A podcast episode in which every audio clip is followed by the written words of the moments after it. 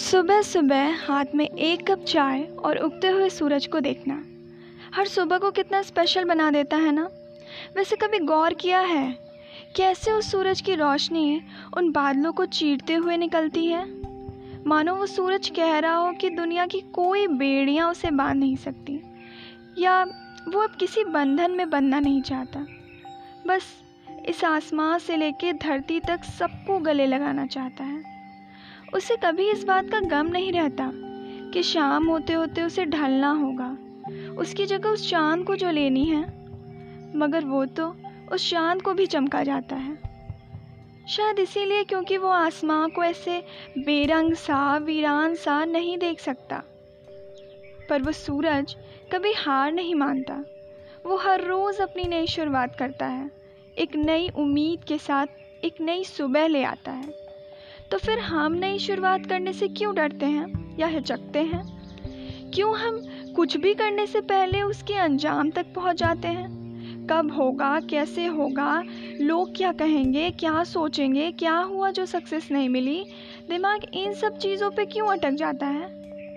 क्यों हमने अपनी सोच को बाँध कर या यूँ कहूँ कि एक दायरे तक सीमित कर लिया है?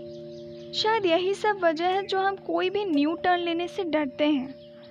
कई बार ना, हमारी जो पुरानी यादें होती हैं या बातें होती हैं, हम उन्हीं सब में स्टक्ड रहते हैं। उनसे बाहर ही नहीं आ पाते।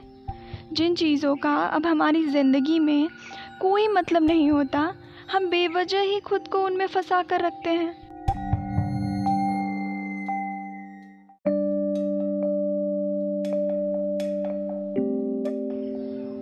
माना कि कुछ चीज़ों को एक्सेप्ट करके ज़िंदगी का बीता कल मान के आगे बढ़ना इजी नहीं होता।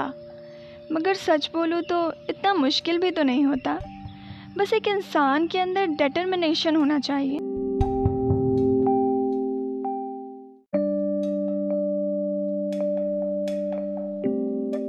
अपने टारगेट को लेकर फुल डेडिकेशन होना चाहिए। हर एक दिन का एक नया लक्ष्य बनाइए, एक टारगेट सेट करिए।